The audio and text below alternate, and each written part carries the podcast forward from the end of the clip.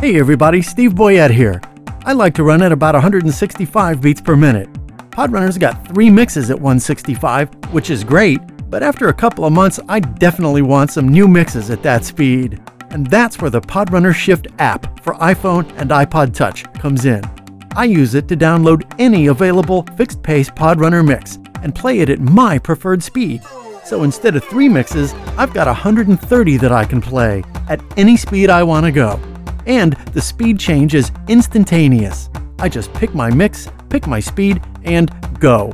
And yeah, I use the intro skip button too. Podrunner Shift for iPhone and iPod Touch is $1.99 at the iTunes App Store.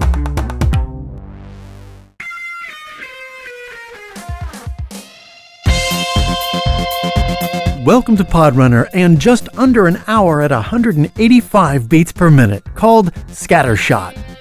This one's for you seriously competitive runners who are looking to take it up one more notch on speed and endurance. This mix is the first time I've relied on tracks that were recorded at half the mix's speed.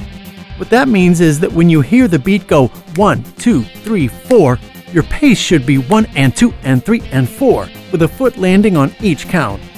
You'll start out with a stopwatch sound to help you orient in case you aren't used to doubling up on the beat. There's a low key feeling for about the first half of the mix to help you conserve energy, and then a huge tribal percussive segment that'll wake you up and lead you to the harder hitting final sections of the mix. All in all, it's very different from most Podrunner mixes, so feel free to drop me an email at steve at podrunner.com and let me know how it worked for you.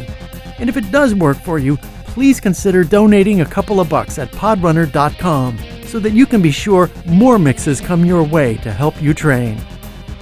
Now, here comes a scattershot approach for just under an hour at 185 beats per minute. Have a fantastic run.